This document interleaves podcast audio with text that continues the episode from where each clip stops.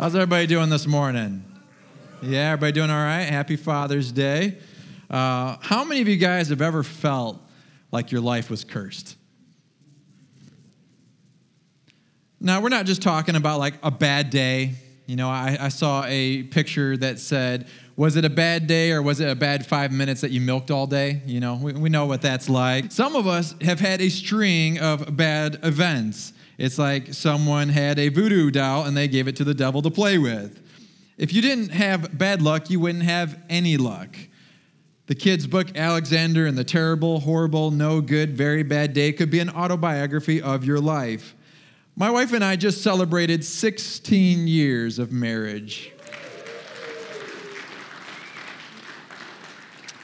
So we decided to get away for the weekend, now, you know the kind of year that we've had if you've been around here for any length of time. My wife falling down and breaking her ankle in three places just after we paid off her medical bills.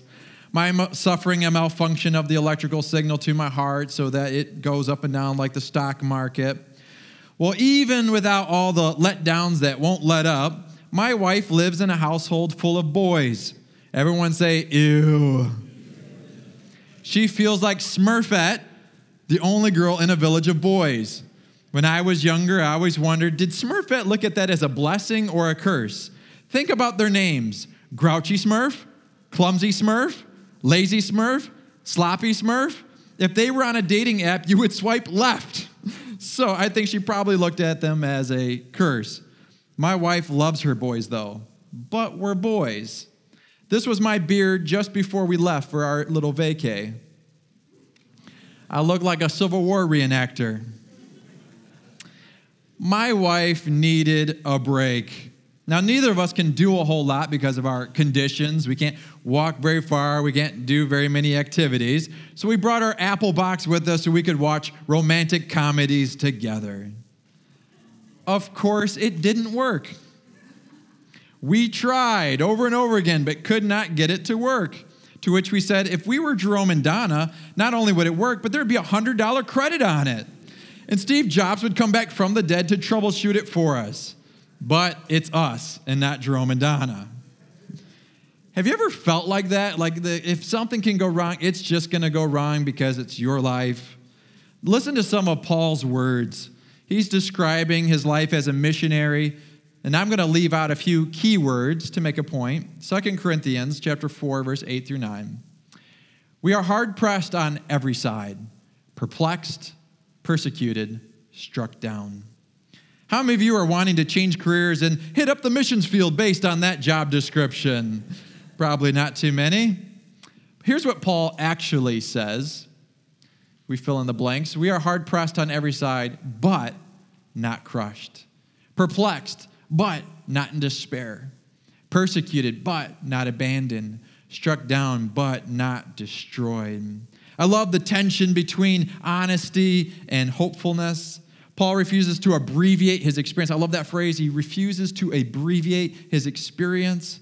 I think sometimes as Christians, we think that faith means ignoring our problems, pretending that they're not there, and to sing like the Lego movie, everything is awesome. Our paragraph often looks like this We are not crushed, not in despair, not abandoned, not destroyed. It sounds so optimistic, so TV evangelistic, but real faith sees both sides of the equation tragedy and majesty, crown and cross, the good, the bad, the ugly. A winter Christian could never sing, Everything is awesome. They've been touched by pain and doubt they don't resonate with cotton candy Christianity. They recoil at cliches like, I'm too blessed to be stressed. You can be both. The mature Christian sees the world and their life holistically. They're honest about the miracles and the disappointments. They celebrate their faith and they're honest about their doubts. They can be a Star Wars fan and admit that Jar Jar Binks was a terrible idea. 2 Corinthians 4 8, we are hard pressed on every side, but not crushed. There's a famous scene in Star Wars where Luke gets stuck in a garbage compactor. The walls are caving in around him and his friends. Han Solo sarcastically says, One thing's for sure, we're all going to be a lot thinner after this. Thank you, Han Solo. That would be me if I were a Star Wars character. They try to use a pipe to stop the walls. They cry out for C3PO to come to the rescue, but the comm is down. Eventually, R2D2 shuts it down and saves the day. But it's just in the nick of time. If any of them were built like Jabba the Hutt, they would never have survived. Paul says his life feels like that. It's like the walls are closing in on him, that, that opposition is coming from every side. But he goes on to say, I'm not crushed. Now, now, this isn't just pastoral spin. He's not exaggerating to make the story a little more juicy. He's not bedazzling the point. Let's briefly look at one day from the life of Paul. He's arrested for sharing Jesus with others. That alone seems wrong. Then Paul's on a ship and he gets caught in a violent storm and sinks. He has to swim to shore. Thank God I've survived. Grabs some wood, goes to make a fire, snake jumps out, poisonous snake, but no, bites him. Are you kidding me? I survived the shipwreck. I swam to shore, and then I get bit by a snake. Where are you, God? On another occasion, Paul is preaching, and people stone him drag him outside of the city. They think he's dead. He gets back up, marches back into the same city. He is the Samuel L. Jackson of apostles. He's like, What's up now? Paul knew all about bad days, feeling hard pressed on every side, but he says he's not crushed. Why? What's his secret? 2 Corinthians chapter 4, verse 16 through 18 goes on to say, Therefore, we do not lose heart. I want everyone to say that with me. Therefore, we do not lose heart. Though outwardly we're wasting away, yet inwardly we're being renewed day by day. For our light, listen to how crazy this sounds. For our light, think about the days I just described in Paul's life. For our light and momentary troubles are achieving for us an eternal glory that far outweighs them all. So we fix our eyes not on what is seen, but on what is unseen. Since what is seen is temporary, but what is unseen is eternal.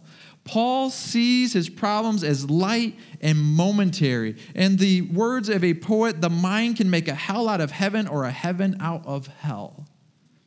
A pastor by the name of Paul Peters wrote, if I have to live the rest of my life with cerebral palsy, that's fine. I've got all of eternity to live without it. What a humbling statement. While I was thinking about this, I wrote the following poem Do you ever feel like your life is cursed? From birth to hearse, you try to move forward but stuck in reverse. You just got paid, but there's a hole in your purse. You prayed for a good day, but it went from bad to worse. You reach for the stars, but got a handful of dirt. Some are born with a silver spoon, but you were born with a plastic spork. You're running the race, but you're never in first. You had a great idea, but can't remember the words. Opportunity knocked, but you were stuck at work. It went to your neighbor's house, and he's a jerk with no shirt. You have that neighbor. He stays home and plays golf while you go to church. He lives the sweet life, while yours is no heaven on earth. But what if you're looking at life in reverse? Jesus was right that the last will be first.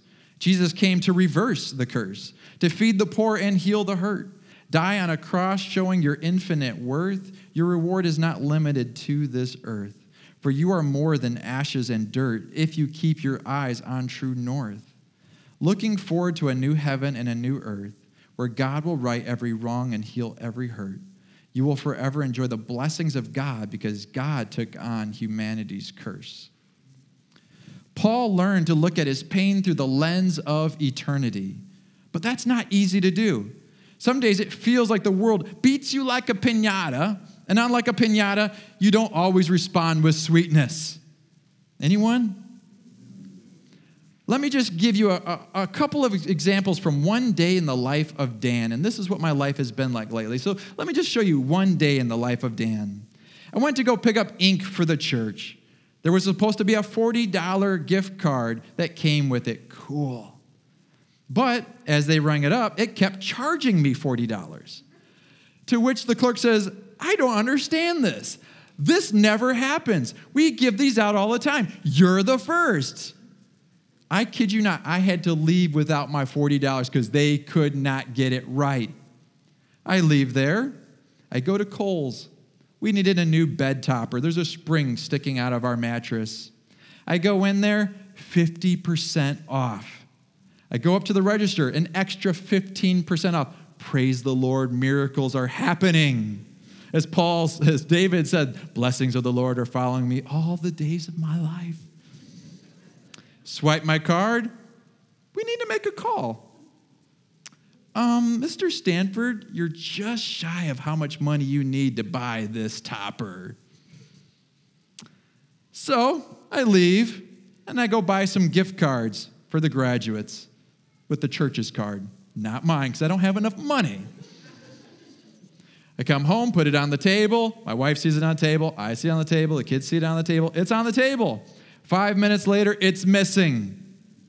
Spontaneous combustion. We look all over, we're looking in places that there's no way it could have ended up, but we're looking there.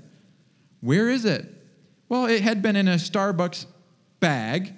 The dog thought it was food and took it and hid it in the corner where she eats in shame. Just after that, my four year old comes up to me, says, Daddy, I made you a note. I get the, the note. He says, Touch the button. I touch the button. Why does it feel like a booger? Because it is a booger. One day,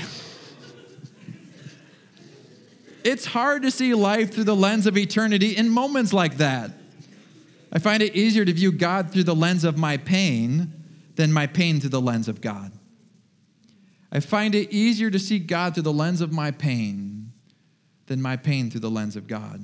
2 Corinthians 4 8 through 9. We are hard pressed on every side, but not crushed, perplexed, but not in despair, persecuted, but not abandoned, struck down, but not destroyed. I was at a coffee house when I wrote the following sentence What is your greatest fear? As I wrote that sentence, the man behind me told someone over the phone that he had bed bugs. Instantly, I wanted to switch seats and felt itchy from nose to toes. I'm not sure that I've ever felt, feared bed bugs, but I did in that moment. It was like that scene in Lego Batman when Alfred asked, What's your greatest fear? And he's like, Clowns. No, it's snakes. No, it's, it's snake clowns. But before that guy rudely interrupted my time of reflection, my greatest fear is that I will become the villain of my own story. That is my greatest fear that I will somehow shipwreck what God wants to do in me and through me. That during this season of being hard pressed, that I will be crushed, unlike Paul. That I will cave, that my character won't be quite enough, that I'll give in to temptation, that I'll fail the test, that I'll embarrass God.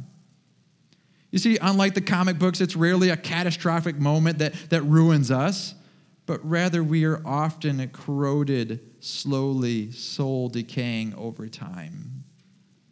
Over the past year, I have been less patient and less gracious. My kids asked me if I should start smoking marijuana. I kid you not. And I'm not telling you this as a joke. They came to me and said, Dad, you are so stressed out. Now, it's pretty bad when someone thinks you need a little THC to go with your GOD. Dad, we love you, but we would like you if you were high.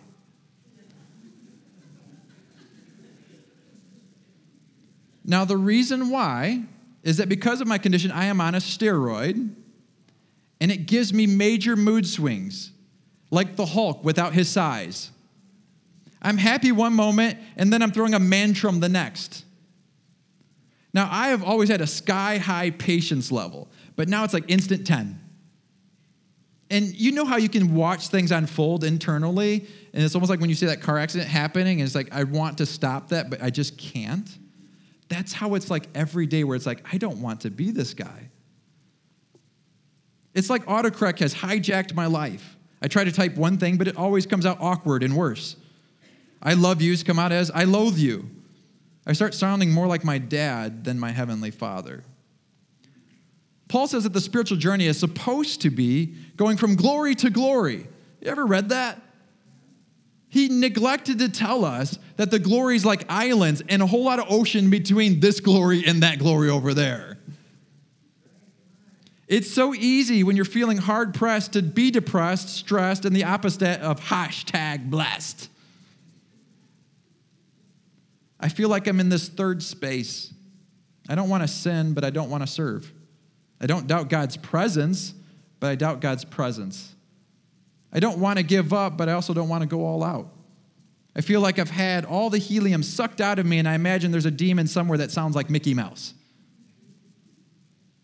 I have to remind myself don't do the devil's job. Don't do the devil's job for him. You see, when it comes to our house, we lock the doors, we install the security system, we equip our wife with a bat. I just know if they break in, she's got a much better chance of taking them out than I do. but when it comes to our life, we often leave the door unlocked and sitting wide open. We make it easy for the devil. We go where we're most vulnerable. We hang out with the people who bring out the worst in us. We watch things we can't unsee. We neglect the weapons God has given us to fight temptation, and then we act surprised that we gave it. I don't know how this happened, Pastor Dan. Sometimes we suffer because we're doing what's wrong. Sometimes we suffer because we're doing what's right. One is punishment, the other is persecution. One's a spiritual spanking, the other's spiritual warfare. One requires surrender, the other requires standing firm. One means you're living like a fool, the other means that you're living for the fool, living to the full. Sorry. One means you're doing the devil's job, one means you're robbing the devil's stuff. You see, we all suffer. It's best to suffer for doing what's right because that suffering will be richly rewarded. Thank you, Eileen.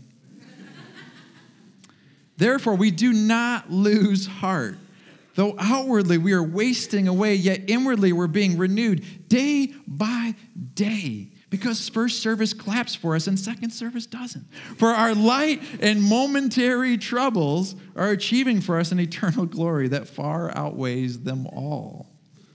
My four year old has just discovered the joys of a whoopee cushion. He thinks the joke is on the person accidentally sitting on it.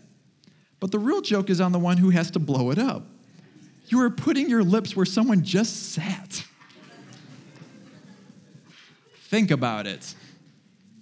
Satan thought that crucifying Jesus meant the joke was on God. He just defeated God's plan A, and God had no plan B. All that God had worked towards for thousands of years, ending in a final breath of, It is finished. But the real joke was on Satan who just unknowingly defeated himself. Like Wile E. Coyote, he sets the trap but then falls into it himself. No weapon formed against you will prosper.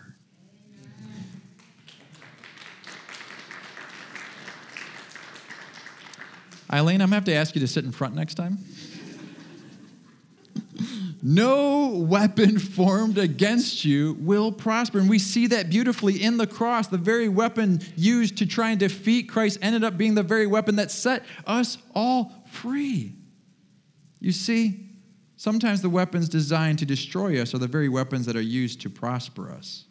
Paul's being shipwrecked and then bitten by a snake gave him a platform to lead several people to Christ.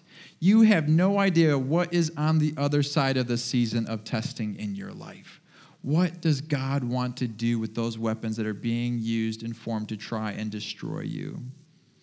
I had another challenging moment this week. Surprise. My grandma moved to Texas. I grew up going to grandma's house. It didn't matter that grandpa's name was on the, the deed, it's grandma's house. Grandma would carve the turkey, hand out gifts, and show family slides. She'd bake fresh bread and gather up your plate before you were done. Anyone have a grandma like that? We played spades and laughed until we cried. Grandpa would play old songs on his guitar. There was an adult table and the kids' table, which I sat at into my 30s. The place was packed. Grandpa opened his home to strangers. I still don't know if Uncle John is really my uncle. But this week, that tradition died. My grandpa died last year, and my grandma just moved. The house now belongs to a stranger. It's the same house where I shared my final memories of my dad and my uncle. I just assumed the house would always be in the family, that the tradition would pass down from generation to generation, that grandma would always be in that chair with a hug and a prayer.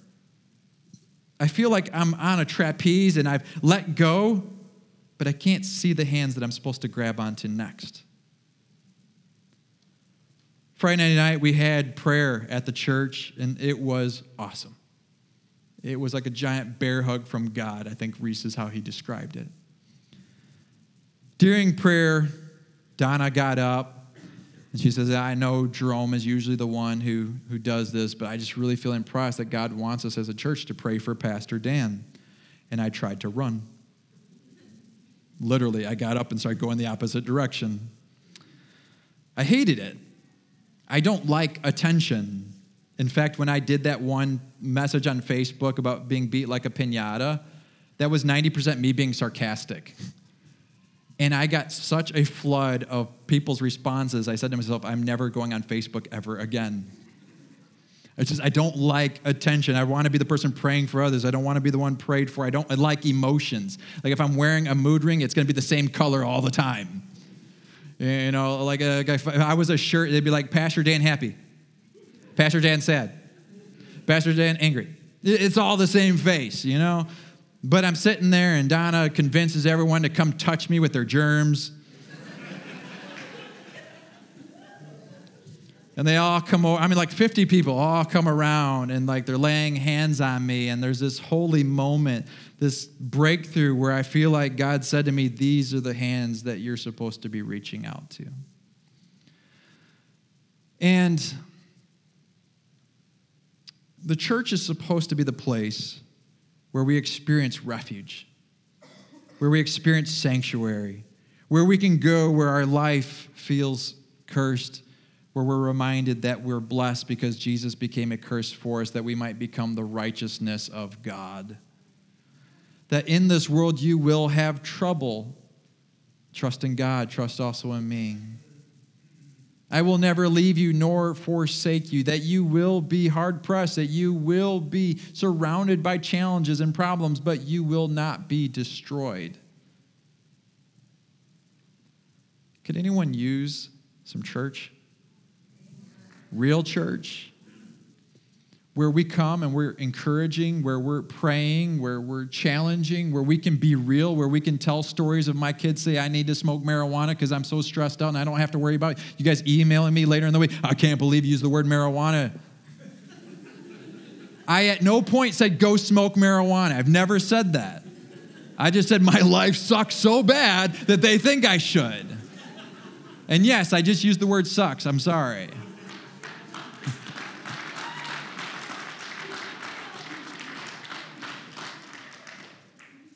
But I want to be a place where we don't have to pretend, where we don't have to be fake, where we don't have to abbreviate our life, that we can come in and say, Pastor Dan, my fellow friends, my fellow family, it's been hard. It's not been easy. The letdowns won't let up. Can I lean into you? Can I trust you to be there for me? Can I, can I trust you to take me to God when, when I'm like the man who's par- a paralytic and the four friends come around and they carry him up to the roof and they carve a hole in and they drop him down to Jesus and then Jesus says, I'm going to heal him because of your faith. Not because of his. He doesn't have any faith right now.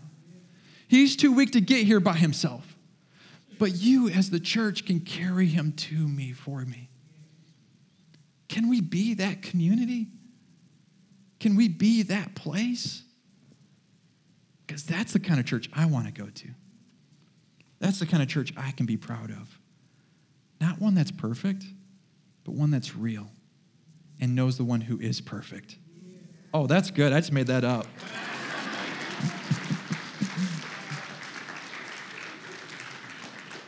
I'm gonna have to like re-listen to that so I can write it down. if you are struggling at all, don't struggle alone. I'll be up front, the prayer team will be up front. Come up and let's pray together. Let's take it to God together.